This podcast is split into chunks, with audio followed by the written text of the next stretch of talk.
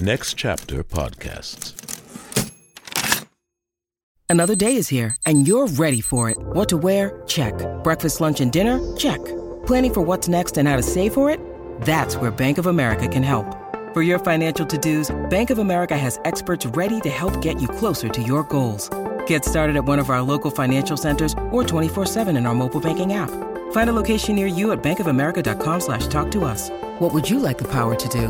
Mobile banking requires downloading the app and is only available for select devices. Message and data rates may apply. Bank of America and a member FDIC.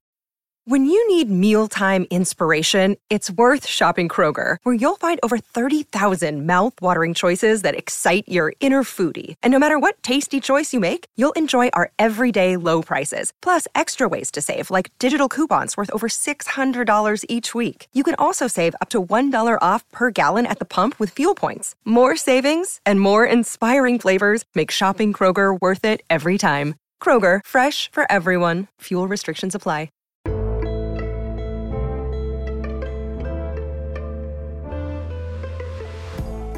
Hello, everyone, and welcome back to How I Got Greenlit, a weekly podcast about pursuing your passions in the creative arts and beyond. Our guest this week is writer, director, and friend of the show, Angie Wang. Her credits include the film MDMA, an autobiographical 80s crime drama starring Annie Q and Francesca Eastwood from Shout Factory. She also founded GROW, a global resiliency outreach work program, which provides innovative programs to at risk youth and fosters emotional resiliency and broadens life perspectives. She talks about that during the interview. Quick shout out to new and longtime Instagram friends, Dwan Fox, J Rap, and the Great Film Club out of LA. Thanks for being a part of our Instagram and supporting the show. And now, the always entertaining Angie Wang.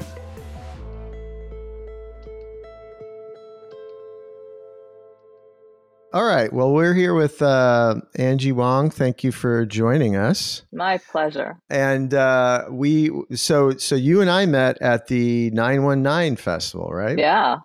Five years ago now. Oh God, is it really that long? Jesus I know. Christ. Basically, so 919 was in Chapel or is in Chapel Hill. It's a film festival in uh, near the campus uh, at Chapel Hill, and it's um, we were we were you know both had movies out back then, and and they invited us to to screen them, and we did a little. I think we did like a roundtable talk too, right? We did. We did. We did a panel. We did a bunch of stuff. We packed a lot in. Yeah, it was a fun time, and Claudia was our host. Uh, and It was like camp for film for grown up filmmakers. Well, it was just a nice feeling because I think for indie directors, you're very much in your own little rabbit hole, right? You have your Yeah. crew and your creative collaborators, but as far as a larger world or community or shared experience or any of that, you're sort of in a vacuum.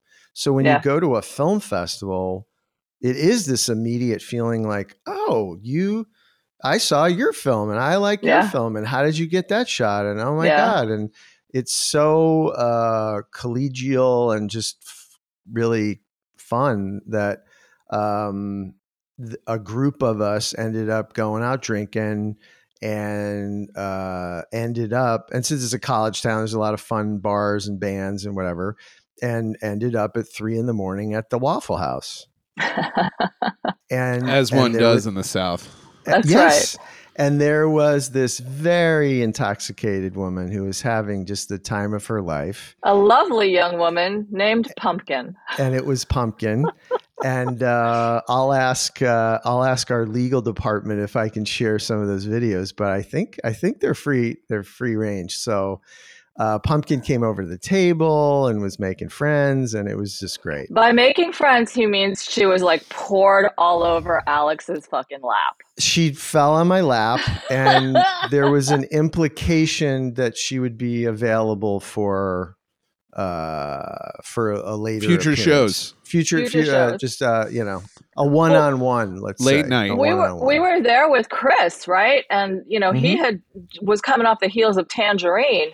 So we're like, dude, this is your next fucking film. This is your next fucking film. So I'm yes like drunkenly fumbling around with my phone trying to film her. I look over. Chris is like, I'm on it. I'm on it. He's already got her tracked. so i'm i'm gonna embarrass myself how do you say chris's la- last name Berg, Ber- Bergach. Burgok. I So think. so Chris Bergoch um, is actually you know a really respected writer. He did the Florida Project. He did Yeah. Tangerine. Uh, he he he collaborates quite often with uh, the director Sean Baker. right. Um, and uh, he had come. I think he was a judge. He was he was. he was some kind of senior guest from us. He was. He He might have was even like the been hot running the panel. guest. Yeah, he was the hot chick. He, was, the, hot get. Yeah, He was the get, he was. and we were we were the last act. We were like, uh, ooh, Scrappy indie darlings. Yeah, and um, and yeah, it's gone on to do uh, a lot of cool stuff, Red Rocket and whatever, and um, and it was just a night. It was just one of those great nights, and we all you know stayed friends after and whatever, which I uh, I, I love. I, it, it's just so hard to meet real people in this business. I mean, there's a lot of what I call show friends. Yeah. You know, you know the old saying like it's not Love it's- you, mean it. yeah, it's not show friends, it's show business. And show Yeah. friends are kind of yeah, your network. Your, you know, your Right. maybe maybe you might work with them. Maybe they'll help you get a pitch. Maybe whatever. Oh my God, let Angie talk. Jesus. God. How long? It's not that. Come on. Please. All right, Sorry. I'm kidding. Angie, tell us your life story. I'm Yeah, gonna go. Uh, I'm gonna go Oh my rethink God. my my life choices. Sorry, I had to I had to stop that monologue. Well- it would have never ended. I will say that Alex definitely hit on something that is that is close to my heart, which is, um, you know, one of the things that I love about filmmaking is getting to re- meet real people who put their Who who do it? stupid enough or brave enough or whatever, or creative enough, whatever you want to fucking say, to put a piece of their heart up on the screen, right? So I think when you when you stumble across those people and you really find that resonance and that like like Alex was saying that that collegial kind of feel, you hold on to it. You know, that's what I've learned at this stage in my life too. Like when I ho- when I find something real, I fucking hold on to it. Yeah. Um, so so start i think the you know the first thing we do is start um at the beginning so i mean to be involved with a film festival which if anyone knows anything about film festivals that is not a fun like you're doing that uh it's not for fun it's it's a hard job it's a hard thing to do so You're on uh, a circuit. You're definitely on a circuit. I Yeah. actually think it's fun, but it also there's no fucking money. You know, I mean, they That's- were they were kind enough to put us up in in a nice place too. Mhm. But like Yeah. you know, we fly it on our own dime, and we do it because you know I think as filmmakers, it's just your dream to connect with an audience, right? You know, like like Alex was saying, you work in a fucking Totally. vacuum, or, and with your editor For years. for a Yeah. long ass time. You know, I think Yeah. people don't really realize it's you know you're married to this thing when you're the director, and then like like we were, we wrote it also. You know, so this is like really our baby.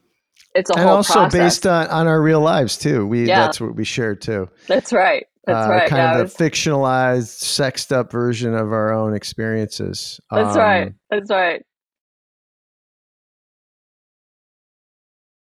and it, yeah i mean it's it's somebody asked me actually it was my therapist he said is it w- would you rather make a lot of money Or, or, get fucked up the ass. Oh no, sorry. it's basically kind of or like that's how you make a lot of money make um, a lot of no- money or what? Sorry, I, I uh, digress. or uh, be creatively validated you know like do you yeah. do you want people to see your work versus making a ton of money doing this job and what did you say? i said yes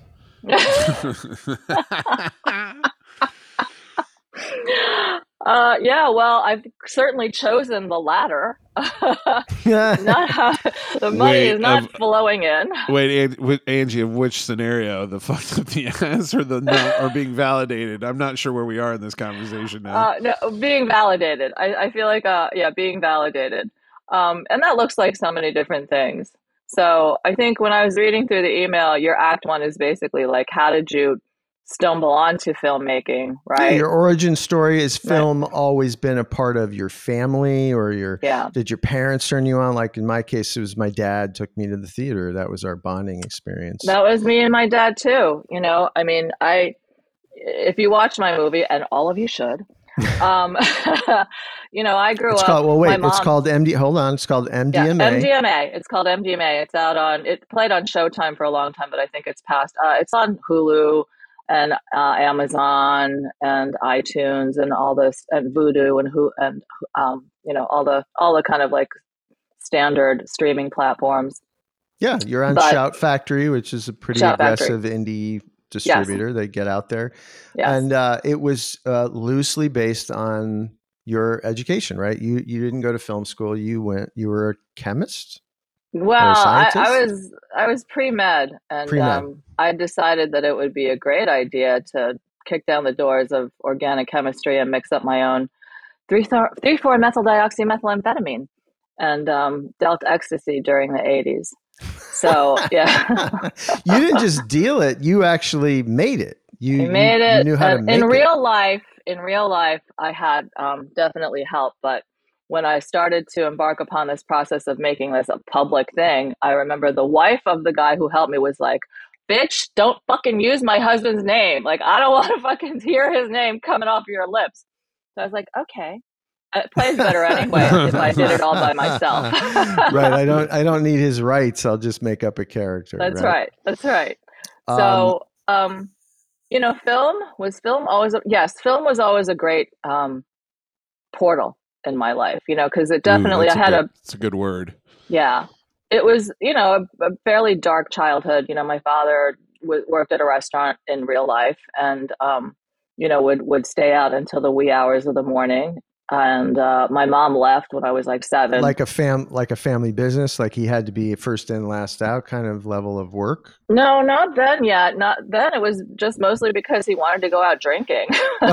so, um, you know, he liked to go out and party afterwards, which Right. looking back, you know, from the vantage point of a, a grown woman, I'm like, oh, you know, I think he, he was dealing with his own issues of anxiety and depression, probably some addiction, Self-medicating. Self medicating for sure.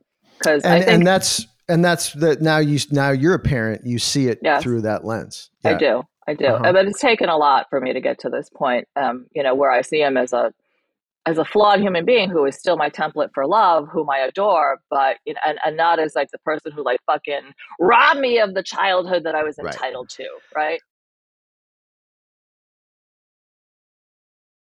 we're all parents on this on this call and uh the notion of uh uh when you have a child you instantly look at yourself through a different lens You do. you you have to do a self inventory but then also that's part of the process is i think most people have some kind of childhood trauma however great or small yeah. but uh, they have issues with their parents, right? And Right. when you have a kid, uh, you're forced to almost empathize. Like, you know, this shit is hard. Like when parenting hard. gets hard, which is it is, Yeah. uh, you go, oh, I'm starting to see a new light on this guy, this girl. I mean, I'm not maybe entirely okay with the way they behaved, but I understand it. Like a like a director understands Yeah. a character, right? You empathize. It's a different perspective. I think Mhm. it, it, it affords an opportunity to go deeper and and you know carve out some deeper compassion, some deeper empathy. forgiveness, let it Yeah. go, move on. Yeah. Yeah, yeah. So now instead of you know focusing on the parts of my father that caused me a great deal of pain when i was young because i was like why are am i not good enough for you why why am i not enough for you to fucking want to come home from work right right, um, rejection. which set me up for many many many many years of therapy but um and I many think- men who d- didn't quite pay attention to you, right? Like that's yeah that- that's many what men who i took Yeah. hostage and then blamed for being who they were so which is yeah highly Fun. enlightened Sounds like you've worked through some things. Mm. I have, I have. I've been forced to. I kind of did it with a gun to my head. Um, but you know, I had the unique experience of of doing this movie and revisiting a part of my life when my daughter was just about that age. So I think I mean it's a fairly unique set of circumstances, Right. right? So there was a lot going on and you know, my love of movies really started when I was a little girl, right? Because my father, who was, you know, largely absent, and I, he did the very best he could. I will say that he did the very best he could, but it wasn't fucking good enough. Um, so, but what he what he did do was he was off on Mondays and Tuesdays, and on Tuesday night, come hell or high water, it was our fucking movie night. Nice. Sometimes he took me to what just to see like wildly inappropriate things. He took me to fucking see Mandingo when I was like fucking nine years old, and I was like, "Oh my god, what is this?" Yeah. I had to look up half the words. They, they were like talking in this like like deep Southern drawl. So I'd, I'd be like, "What's a hoa?" And I'd have to. And, and I didn't know what a lot of the stuff was that I was seeing. Mm-hmm. However, I did have my father next to me. I did hold his hand, and we watched movies, and sometimes we would talk about them. yes So, and it did, like I was saying before, film, film and TV were like these magical portals for me, right? Because like we didn't have any fucking money, we didn't travel, we didn't go on vacation, but wow, I got to travel through the movies. I got to, in some ways, be reparented by the movies. I got to see just a, a, a different reality, a different perspective. You know, I got to see a lot of like different timelines. You know, like maybe my life could do this, maybe my life could do this, maybe my life could do that.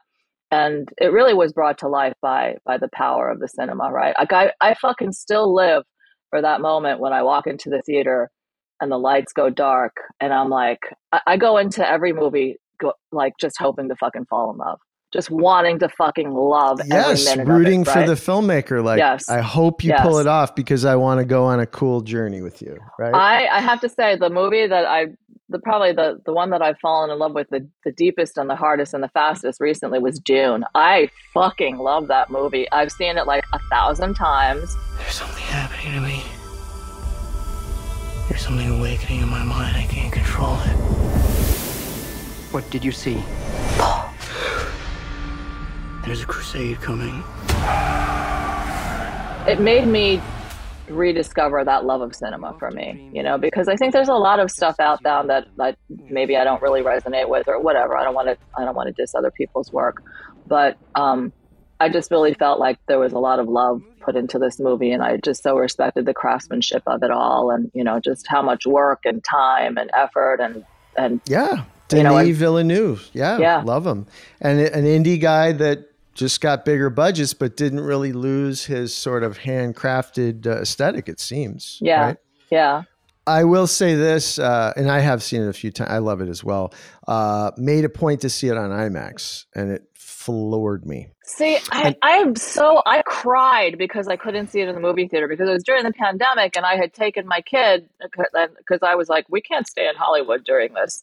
Um, so we like The beat zombies it to, will get us. yeah, pretty much. Um, so we beat it to Mount Shasta where we lived in the middle of the woods for like a good 18 months and it came out during that time. So I saw it first on HBO Max. And I remember being like, I could go home and see it. I could drive home to LA. It's a nine hour drive. um, and then by the time I made it back, it wasn't in the movie theater. And I, I like, I have a good friend, actually, the brother of the guy whose house I'm in. Um, Roger was in it, and you know, did all the action for it, and had and uh, in, in Dune Two gets to play an arc. But I remember calling and being like, I will fucking suck anyone's dick to be able to get on set or. so I, I've launched my campaign to beg to go to the screening of, of Dune 2. So we'll see. We'll It's see. a ma- it's a massive movie too. I mean, Yeah. production wise. I bet I'll bet you come. I think it's coming out Thanksgiving or Christmas this year. I bet It's coming out it. earlier because Blade has such Oh, they issues that it's moved the taking that window. slot. Yeah, they move the window. So I'm Great. like, "Ah!" I'll bet they'll do like a, a re theatrical re release of the first one They pro- sort of yeah, wet. they and probably I will. am fucking so there. Yeah, I like I want, so I want the double. Fe- I'll go to the freaking IMAX double feature for the four hour extravaganza for sure. Oh fuck yeah. Um, Absolutely. oh, it'll be like six hours. I can't. I like. I can't even. That, that's so exciting to me. My my whole system is like flooded with. I'm so excited. There's so Natural many things. I mean, as you'll see, we we have a very loose structure. and We kind of like to to roam. So I wanted to go back to something that you said about critique, which I I I find that I, it changed me. So. Uh, and you're pretty acid tongue sometimes when we when we get into it. Uh, Yeah. But um, once I made a film myself, once I directed a film, and like you said, put in the time, put in the heart, put in the truth, put in the Yeah. emotion, whatever. Um, I don't look at films the same, and more importantly, I don't critique uh, films. I I mean I do. I'll have an opinion if I like it or not. Right. But I I think it was the jealousness of like, well, why did that son of a bitch get to direct and I didn't? That- that was sort Totally. of- I was eaten up with envy. I was, It was- it was up like- with resentment. it was pettiness that was sort of fueling Yeah. the like that movie sucked and who gave them money and what, What, the, fuck, fuck? Yeah. which was really just what about me or why not me It was about my ego. Yeah, Yeah, and so when i see movies now there's there's good movies and bad that part hasn't changed. I've changed you've changed. I think it changes you uh, that you have again empathy. It's almost like parenting right? You go through that experience. I find that making a movie is a lot like making a child in that you have to love that thing, man, because there are going to be times when you are fucking pushed to the limits and tried like nothing else. And you've i thought you were going to say it was fun and then it was hell after it's fun for five minutes then then actually doing it fucking sucks It's Um, it, you know what, and it's a labor of love. You know, Yeah. I think that we don't. I mean, for people like you and me, we did not make our movies for money. Obviously, I mean, I I, I did it because I loved it. I also felt compelled to do it. I also felt like at some point I didn't feel like I had a choice. Like I felt like this, I had to. it's fucking gotta it. yeah yeah and and i and I, heard you say would- that, Alex. Yeah, we talked about that. Ryan and I. Ryan was the producer on. Uh, he, they didn't fly him out, but he was my collaborator on that film. As Were you on the So- panel? Were you on the panel No, that we did? No, Oh, no. we did. Here's what happened. Uh, he didn't come to 919. You introduced our film to a screening in LA Yeah. later. You Right. were our. You became our moderator your for our panel. moderator. That's, That's right. right. Yeah, that was a fun night That was a fun night. but it's the notion that uh you know it's it it starts in your head it's a genesis of an idea it's as you said it's a story that's inside you that's got to get out right Yeah. so unfortunately and uh, there's a great quote going around the web from Orson Welles it's like unfortunately we're not novelists and we can't just write it and like be done with it we need to recruit like 50 strangers to to make Yeah. it with us and all this and get Yeah. money and the harder road clearly but it was the notion that as it was like I had an idea and then I told Ryan and then Ryan joined this like cult that we're starting and then we got Yeah. another person A and another cult. Person and that. another person and we were like that's kind of like that shot from uh, Last Temptation of Christ where he's walking in the desert and then all of a sudden there's two guys with him and then it dissolves and there's four guys with him and then all the Yeah. apostles are with him right Yeah. and we're like starting a movement. In this case, it's a film. And uh, at a certain point in that process, and look, a lot of those stories end with, and then we couldn't get it done. The end. Right. Right. And that's what I kept reminding myself and him and others. Look, this is hard, but we keep making it through the next obstacle towards completion. You know, a lot of the we're fall they're falling away. I said it was a pyramid and we keep getting the next stop and the next, you know. You just trade in one set of issues for the next. I think. Correct. Evolution Bigger, harder, Yeah. more Yeah. budget, more like And yeah. I feel like it's, uh, you know, the image that always comes to my mind is like, I'm trying to push this fucking freight train uphill and I'm pushing and pushing and it's not budging. And then I'm like, hey, you, hey, you. And all, and then and so like uh, it's a bunch of us. Then it's like a little village trying to push this fucking freight train up a hill, and then all of a sudden you jump on board because you're like, we're on a And then it- freight right. train. and then So, it gets a life of its own. It does. When it becomes real for that group of collaborators, and that could be anybody from a lawyer to an investor to a gaffer to a whatever, yeah. when it's real in all their minds and they take some kind of ownership, maybe not as personal as yours, but they find their own piece of it, Yeah. It takes on its own inertia.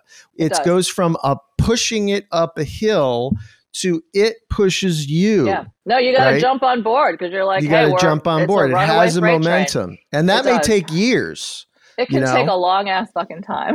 right and then you know like any long you know uh, courtship uh, it's over too fast you know we Yeah. shot in like three weeks you know i Yeah, know you shot too. maybe like four three four Yeah, So, 21 days. um, yeah 21 days. and so um but it does it does have very uh, shared aspects of that the other the other thing i would say when i uh, our shared thing is i noticed because some of the truth i mean there's a lot of truth in the, the film but one of the main elements is sort of divorce like it's like the breaking up of a relationship and it's very much fueled by my own experience Right. and when the movie was completed, I had a catharsis for those emotions. Like I Yeah. let that part of my life go. Yeah. I mean, it was, it was a very expensive and long, many It's a long hours. ass fucking So- therapeutic session. Yeah. right, but did you do you feel like some of the themes in the film, I do. like at, I do. you had a catharsis, a You know, personal catharsis? For me, um, like I said, it was a very unique situation where my daughter was the same age as I was in the movie, right? And I think for me, for me, you know, I went through all these different iterations of my life, and I found myself living. Um, I was like, you know, this well-heeled soccer mom living in this like really upper classy kind of neighborhood that I felt very um, distanced from because I, I just didn't feel like I belonged, you know? Mhm. Um, I think the best analogy that I've come up with is, uh, you know, I'm in recovery and I went to, I went to treatment in Malibu and I remember I, um, I bought a pair of jeans from Fred Segal because I was like, gotta have those jeans. And they were like cut straight up and down. They were, they're made for like a fucking like, you know, six foot tall blonde girl with no hips, right? And I Right. am a short Chinese girl with some ass and legs. So I would like squeeze my fucking ass and legs into these jeans and I could walk around in them, but I couldn't really breathe. And they would like squish my ass and like they just didn't feel right. And I felt like that was a good parable for my life. I felt my life Right. was like that. I felt like I was, I felt like I was masquerading. I Mhm. also, because I was around all these like bright, shiny new people, I put that angry 18 year old, volatile, chaotic girl into a box. And I was like, shut the fuck up. You don't get a voice. Be quiet. Um, Mhm. And what I found was it's really necessary to, I mean, like the shamans call it a soul retrieval, shrinks call it, you know, inner child work, whatever you call it. I think it is very real that you have to sort of own those pieces of yourself and love them again and find compassion for yourself and incorporate that back into yourself. So this Yeah. was a really it was a way to begin that process because it took a lot. You know, my daughter Alex, I've shared with you, you know, my daughter has seen challenges definitely. She went through a period of like um being really anxious and depressed and um to the point of suicidality. Um it was pretty brutal and i think that that and then we're both we're both in recovery. She's you know she's a recovering addict also. And um there was a lot of pain. And the more i denied it the more it persisted. The more you resist the more it persists right? So right. the way that i feel like um these generations of trauma showed up was in me. And then I, I telegraphed that to my daughter right? She inherited that. She inherited anxiety and depression ptsd Mhm. Self-loathing, fucking addiction. She had, she she comes by it honestly, right? So, um, I've gotten her permission to share this, but I, and I've shared it with you, Alex. I think. Yeah. I, it came to a point where it was it was right on the heels of us um, playing it at nine one nine. My daughter had fallen in love with a class of drug that will take your life like in a heartbeat. She loved fentanyl, the opiates, right? And I kind of was in denial about that. I thought she was just, I thought she was just doing cocaine, which I was like, that's fine. Um, cause I was just Youthful doing cocaine. experimentation. Yeah. Yeah, yeah. But I remember this is like maybe a month after we played that film festival. I remember for whatever reason thinking like I gotta put the brakes on my drinking for a little bit because like I'm drinking a lot, and it's not you know, I, and it's not doing me that many favors, right? I'm not able to show up as the best version of myself. And you're So- modeling a certain lifestyle. I Like, was she so see- completely modeling. They a certain see way. it. Yeah. They see it all. They Yes. pick up everything. And yeah. you know, my movie, my daughter's like, "Who the fuck are you to say shit to me? Right? You're a fucking drug dealer. What the fuck? You know, you have no room to talk." And I was like, "Yeah, maybe I don't." So I found her in her room, OD'd. Um, she was uh, like blue lipped, ashen white, not breathing, right? And um, my little voice started screaming in my head, like, breathe for her. You got to breathe for her. Like, I remember hearing, breathe for her, breathe for her. And I, um, I'm not proud to say that I've never taken a CPR class, but I just knew what to do. You know, I think when you're a parent, especially, like maybe all the fucking subconscious images of, you know, CPR flooded in. I'm not really sure. But I remember I somehow lifted her off the bed and um, I, I put her head back and I pinched her nose and I started breathing. And I remember, like, you know, you gotta, you know, I came back up for air for a second and her lips were pink again from blue. And then, testimony to the then 19 year old body, her eyes flew open and she was like, You're so fucking loud, mom. And I was like, I'm gonna beat the living shit out of you, you fucking little rat. Fucking but the the real Uh, thing that happened and I, I like i don't pretend to be some weird mystic or whatever but this is this is just exactly what i experienced. So when i was working on her i remember for a second i did not feel like i was in her room. It, i didn't feel like i was in the room. I felt like i was standing next to her grave. Like i i have a very vivid memory of like not only standing next to the grave but i remember like wind hitting me and like my body doing this thing and then the next second, I was tossing up this baby who I believe is my not yet conceived granddaughter. So for me, I was like, I felt like the universe just cracked me open like a fucking eggshell. And I was like, fuck. Um, it took me a while to unpack that. You know, I had to get her into treatment. I had to, you know, do all these different things. I was like, all right, I really need to address my sobriety because I had been in and out, in and out, in and out of sobriety, right? Committing, not committing, you know, it's like, oh. And so I unpacked it and I was like, this is a really powerful inflection point, right? Like, this is like, okay, Ange, like you either go to your personal apocalypse, and I got to tell you, like, I, I would not be here if my kid weren't here, or you go to your personal nirvana, right? Mhm. So I had to just take my life down to the studs. Mhm. I had to take it That's down to good, the That's studs. a good term for it. That's I had to look at everything and I had to, you know what I mean? I had to change a lot of shit. And part of that was reincorporating that 18 year old girl, that angry little girl who I had no compassion for, who I just thought was like a bad, fucking damaged piece of shit, and give her a little loving, you know, and kind of invite her back into my heart, so to speak. And I think, I think to the extent that you can develop self compassion, that that telegraphs to the world, right? Because you you can't really show up as a truly compassionate being if you fucking hate yourself. It's ju- you it's just you can't yeah. do it. Yeah, it's it's uh you can't fake it. No, you can't. Yeah. So I think that making that film was a first step on that journey, you know, and then a number. It's like it's the the first domino, right? So then the dominoes go, blah, blah, blah, blah, and um, it started me. It's it, it gave me not not so much the courage because I didn't have a choice at that point. It was like just for my survival, for my kids' survival.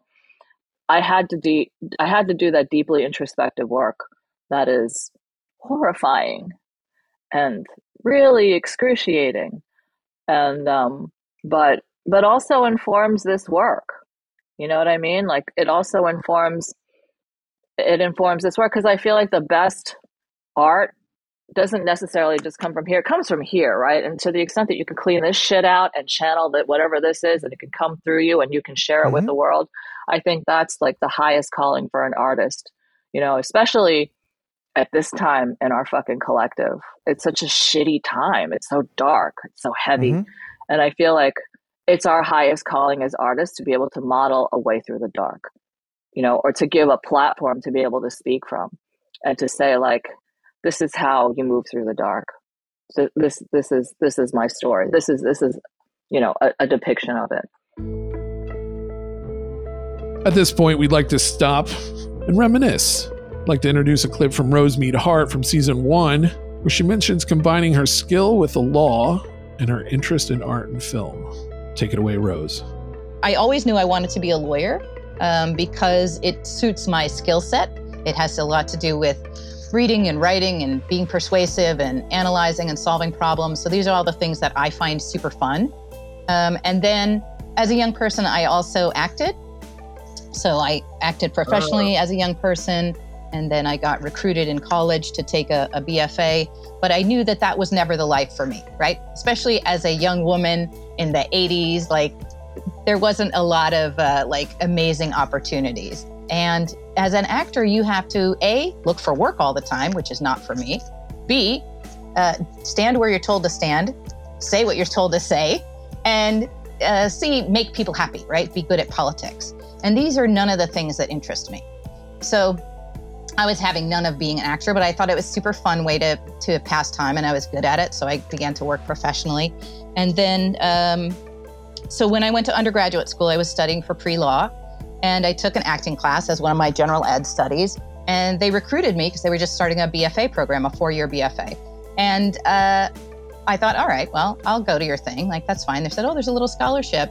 And, you know, where I'm from, they give you like 1500 bucks or whatever. Who cares? Like, not money that's going to change your life. So I do the audition, and then they're like, oh, we're going to give you a full tuition scholarship for the rest of your degree if you take your BFA. I was like, interesting.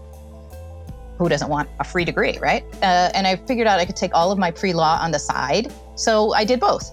So I knew that I'd become a lawyer. I was also training to become a fresh professional actor. Every year they were cutting people out of the program, like, you'll never be an actor. I was like, ah, yes, I'll never be an actor, but I'm still here. Um, so they didn't cut me from the program. I finished my BFA. But during that process, I was taking these pre law classes and I was going to all my acting studies, right? And the people in pre law were like, how can you even speak to these people? They're such weirdos. And I thought, aha, that's it. And that's when I knew that it's my job to translate between art and commerce because I can understand both the creative side and then the more practical business side. That was Rosemead Hart, who joined us during season one of How I Got Greenlit.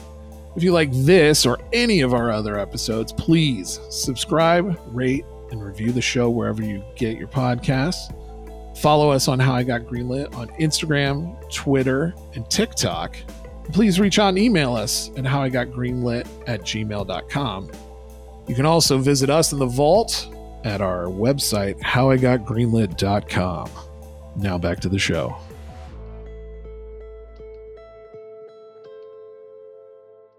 There's a weird adage that that played out, it seems for you and me and everybody, which is the more personal that your art is, the more specific and subjective it is, the more it tends to be universal.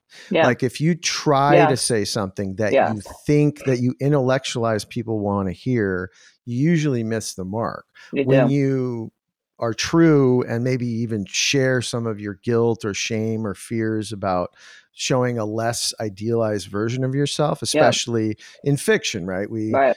you know maybe we have that one degree of well it's not me it's the character you know? You have to guess which is true and which is fiction. But the more that you expose yourself in truth uh, the more people seem to resonate uh, with you because it's know, it's- authentic you know? Yeah. and it is it's about then finding that connective tissue that binds us all together hmm and celebrating kind of like the solidarity of the human experience you know rather than just like i'm gonna And blow a bunch of fucking cars up and have a bunch of chicks with their tits out and you know and well that's entertain you funny. in that that's way. the movie that's the movie that ryan and i are prepping. Yeah, I, I love that movie. I love that movie. can i i want to come and blow something up?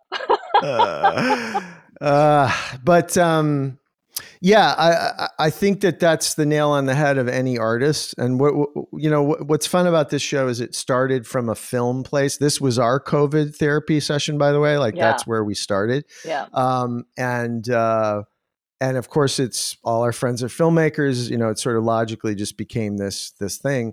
But we're starting to expand it beyond just filmic artists. You know, and what you see is there's a lot of commonalities to any creative process, to any true any any person that maybe. I mean, I would call an artist somebody that just kind of stops for a second and question like maybe looks up around the herd and was like wait why are we doing this what is this Right. why are we here it's a questioning of just a status quo and then it becomes a question of like what's your media and that could Yeah. be your situation around you or it could be that you have a you're drawn to some Uh, uh, music over film over over dance or or whatever but it's all that. It's an examination of your place in time at that moment right? It's a snapshot of you and when it's good or when you're true it other people can go yeah. Yeah. Yeah, Yeah. i relate right? The lyrics, the lyrics and the tunes are all different, but the songs are all kind of the same. They are Yeah. yeah yeah yeah yeah I Uh, Stud s- Terkel said this like this great quote. He said, "You have to have a lover's quarrel with the world. You know, like you have to love the world, but right you but you can't hate dissent. it maybe you well, have to you- uh, dissent. you um know? you you expect more of it Yeah. for me Yeah. it's that uh the the cynics are usually and i know you you have a cynical bent we all three do cynics are usually the uh, optimists that have their heart broken and so the rest of it is just about like why why aren't you good? Why isn't the world better? Why aren't people doing better? You know, it's a lot of a lot of artists share that sentiment and that's why we're drawn to films because they give us a, maybe a little break from the darkness or explain the darkness or contextualize the darkness you know um, i think that's a pretty good origin story to me i mean it seems like uh, film for you was a bonding with your father uh, did you go into In biochemistry vacuum of bonding. yeah, such that it was um, It might have been your only Um, connect. I mean, it sounds like it was kind of your real only connection to him that you could depend on. or that on he allowed himself That I to really- have maybe every Yeah. Tuesday. You know, we got to read, we got to duplicate that. Um, I guess it's fairly recently. It's not really recently. It's when Million Dollar Baby came out. You know, which is really it's a beautiful it's a beautiful film. I love that film, and it really it's a it's a love story. It's a father daughter love story, right? Okay. If I'm gonna take you on, You won't never regret it. don't ask why, you don't say anything except maybe, yes, Frankie. And I'm gonna try to forget the fact that you're a girl. So I went to go see it with some girlfriends, and I cried like crazy. And my father just happened to be visiting me, and I was like, I need to get my father to bring him to the movies. So I did. I was like, Pop, we should really see this movie together, and we did. And like we held hands the whole way through. Like it was a really, it was um, it was a beautiful, beautiful moment for us. It was. Nice. And then he came to visit fucking finally in in Hollywood. You know, I live at the W, right? So it's not exactly it's you know. So he comes to visit. he doesn't have to sleep on the couch No. he comes and he's like, um, I'm like, hey, Pop, what do you want to do? You want to like walk around and look at stars? You want to like, and he goes, I want to watch your movie. And I was like, like with me Nice. next to you? And he was like, Right. yeah. So I Director's was like, oh my God. So I'm like texting my friends. I'm like, why would I write this dialogue? You know, this is like, I fucked you 20 minutes after I, after I met you. I'd hardly ha- call that a hard sell. And I'm like, oh my God, my fucking father's watching this. But he took it like a champ. And, uh, it opened the door to this beautiful conversation about the creative flow, the creative process. What I've come to learn is my father is a frustrated romantic. He's a romantic and an artist who never had an outlet. Right. So, um, you know, and then I got to have this dinner with both him and my daughter, who was then in sober living, but she got to come and, and have dinner with us. And uh, my daughter's also like a beautiful writer and a creative soul. So I got to kind of see it translated down the line. Yeah. Mhm. And uh, it was a really, it was a beautiful and very touching experience. So I do credit the medium of film with opening the door at least and providing that cohesion for us. I loved it. That's yeah, great. I loved it. And and did you pursue a more practical degree because that was uh, what he expected, or what world the world expected? Like, why? What I was it didn't about fucking know what the hell you mean back back up. You know, when I you were a kid, like you leave that you're, you're leaving the, the the family of origin. You're going Yeah. to college. You know, you're obviously smart. You go to went to a good school. You got good grades. Pre med is not easy. Like you know, I didn't why- know what I wanted to do. All my father told me was, "You got to make money." Like he was like he wasn't like find the thing that you love. He was like, "I don't give a fuck if you're cleaning toilets. Like I don't give a fuck what you're doing. Just fucking make money." And I was like, under like duly noted, understood.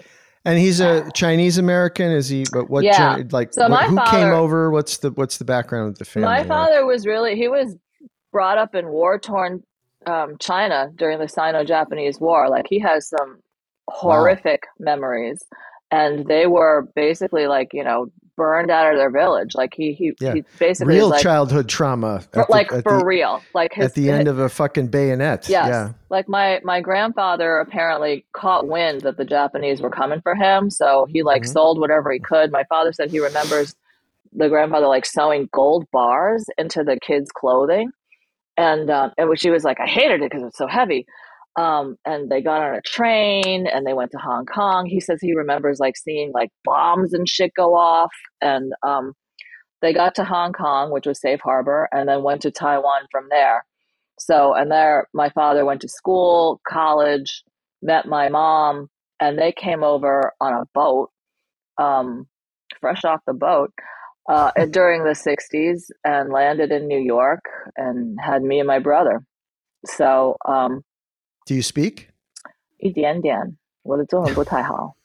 I mean, I, I can still, it's my mother tongue. It's the first language I ever heard. So there's Yeah. a certain resonance to it. Yeah. And I think that if I went back to Taiwan, it would probably take me a, like a week or so to kind of like seat myself in. Like I can find, I find myself, I'm able to speak it fli fairly fluidly if I'm steeped in it for a little bit. Yeah. So like we love it as like my cousins and my friend Ron. My friend Ron, whose house I'm at, actually is the man who played my dad as uh, in the movie. Oh, So we, we became like homies. We're like family. yeah, yeah. So- you te- you said I remember you were talking about that. Yeah, that no, you- we're you like good friends. He's like my family. I mean, that's Yeah. another beautiful outcome of filmmaking is like you make lifelong friends who then become Yes. your family. You meet your tribe. We've talked about that. Well, you go through a, a tough experience. It's a bonding thing, right? It is. It's Um, a trauma response. It's trauma trauma, response. bonding. It's like 100 people birthing a kid. Yeah.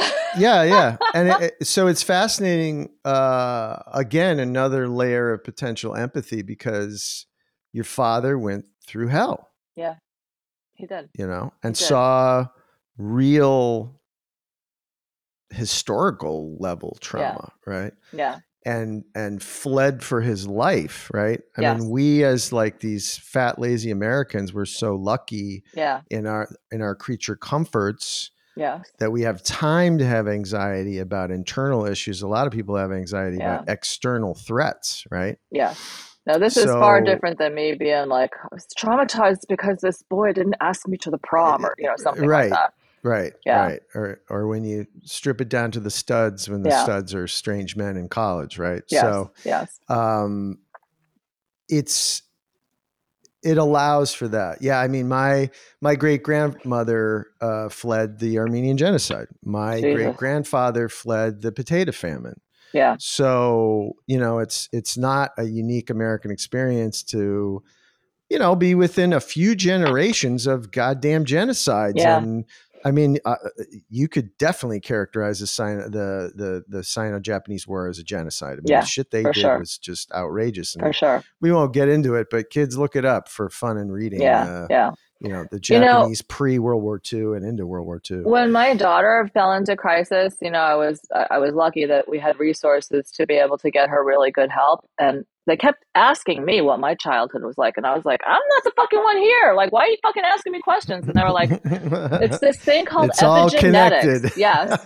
they were like, and you oh, know, they, talked about epigenetics. They did. They did. They said, right. you know what? Like your DNA doesn't, like the sequence doesn't change, but the way it expresses shifts over generations, over generations of, especially the Armenians, right? Like you guys got like, I mean, Jiminy Christmas. That's like, that's real shit, you know, and it's a whole, that's a whole generation, right? So that, that then carries forward to, to the subsequent generations. And so it, it's part of your DNA, like it's just part of our DNA, you know? Well, as we learn more and more, yeah. So epigenetics is just the latest cool word for it. I mean, you know, uh, intergenerational trauma. Yeah, Carl Jung was hypothesizing Yes. that the human race itself has human race memory Yeah. in DNA, the collective con- and- unconscious, and right? that's why, yeah, the collective unconscious. Or, but even like, uh, uh, uh, I think he was playing around with sort of, and this was all theoretical at his time, but uh, the notion of, uh, I mean, he called it race memory. Obviously, that's a problematic term, but Yeah. uh, meaning um, that uh, it's why uh, a baby will retreat from a, a snake or a spider, or Right. like the whole thing with to put the pickle on the right. on the cat counter or whatever. Like those are examples of just inborn fears and sort of and and and and for the good, right? Don't touch fire, whatever, whatever. Right. But now we're into this kind of nuance of like, oh, I have inborn anxiety because you know both sides of my family fled, uh, Yes. you know, actual like real world threats, and so I'm always going to be a little on edge Yeah. and a little. we yeah, become then- hardwired for it. Like we, you know, it's it's Right. hardwired into our systems. You know, partly for survival, and you know, Mhm. like and and but it can it, it can it can bite you in the ass. So I think that you know, I decided to get my master's of family therapy largely because, well, partly we were shut down, and I was like, "What the fuck else am I going to do?" Um, but also because oh, look at you! You got me. a degree. We just started a stupid podcast. I think well, you win, Alex. We we should have used our time more wisely. I think. not too late, gents. It's not too late. Yeah. So, but but before we get ahead of ourselves, I want to talk about your greenlit moment. I want to talk about when you decided you were in your life, you were doing your thing. I think it was in the suburbs, and you were like, "This is not my beautiful house. This is not my beautiful husband." And you said, "I got to make a movie." Like, what what was the process that brought you to making your own film? Mental like, illness. No, uh, I think maybe. You know, I found myself in this. You know, I sold software for a while, and then I, you know, kind of got lucky in, in virtual lotto in the valley and then i met a guy who got real lucky and not lucky but he was very skilled when you say the valley you mean silicon silicon valley, valley yeah yeah so i found myself in this situation where i was like i mean i had always just been working to survive so I was mm-hmm. like, "Fuck, man! Like, I don't have to sling hash for a living anymore if I don't want to. Like, what? what do? I, what am I gonna do?" So right. What do I want to do with my life? This nonprofit because yeah. I was like watching television. I'm like grumbling about how fucked up our fucking education system was, and my little voice was like, "If you don't do something about it, you just keep your mouth shut." And you guys know me well enough now to know that I don't keep my mouth shut. So I founded this nonprofit. we, um, I founded this nonprofit. You know, we worked with um, at-risk middle school kids in these um, urban centers. So, and I remember going and and like pitching my very well-heeled neighbors to basically suck money from them, right? Um, and they'd be like, "All right, please, just can you shut the fuck up about this kid? Like, it's too painful. Just we'll write you the check, but just just please shut up. Stop guilting us." So, um, and they would never come with me because I'd be like, "I'm going to go to Oakland. Would you like to come?" And they'd be like, "No."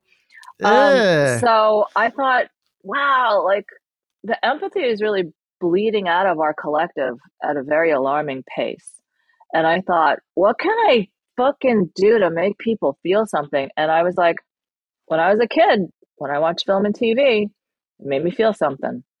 And, and at that point, like Modern Family was huge. And I really felt like Mitch and Cam coming into your living room every every week move the needle in terms of you know the adoption of like people being like oh it's okay for gay people to be married so i thought i'll make a movie like it just sort of dawned on me. And of course, my friends were like, what are you fucking batshit out of your mind? And I was like, yeah, has that ever been in question? Like, of course I am. And they were like, but this is really crazy, man. Like, this is like, you don't know what you're doing. And I'm like, yeah, I can figure it out. I'm like, I'm not coming into an OR being like, I'm going to carve someone's brain up. Like, you know, I'll figure it out. So, um, it's pretty hard. it's a lot of moving pieces. It's a lot of phases. It's a lot, but I loved it. I loved it. And each, like we were saying, you trade in one set of issues or challenges for the next. And um, I just kept uh, kept saying, "All right, let's keep going. All right, let's keep going. Okay, let's keep going." You know, I I was like, "Oh, maybe I could get someone to write the script for me," and I was like, "Fuck it, I'll write the script." And then I was like, oh, maybe, and I actually wanted Niki, I was like, maybe Niki Caro would direct this for me. And then I was like, fuck it, I, I have a vision for it. I'm going to direct it. So each step of the way, I just kept, you know, staring the fucking challenge down and having enough hubris and stupidity to just be like, I'll just do it. I'll just do it. So um, I did it. And for better or for worse, I got it done.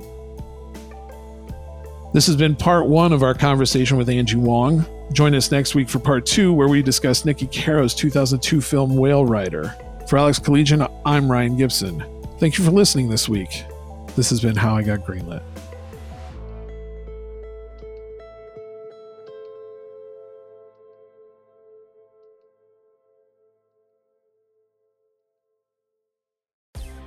Porn, Satan, drugs, therapy. It's not just the list of what I'm up to this weekend. I'm comedian Kiki Anderson, and those are just a handful of the taboo topics I've poked and prodded at so far on my podcast, Indecent, the show where we peel at the wallpaper of polite society. Each episode digs into the dark underbelly of our culture to dissect the things we aren't allowed to talk about around the dinner table, featuring conversations with comedians, activists, journalists, academics. They all help me figure out the who, what, and why behind what is and isn't acceptable behavior. Indecent with Kiki Anderson, where NSFW meets LMAO. Mwah. Next Chapter Podcasts.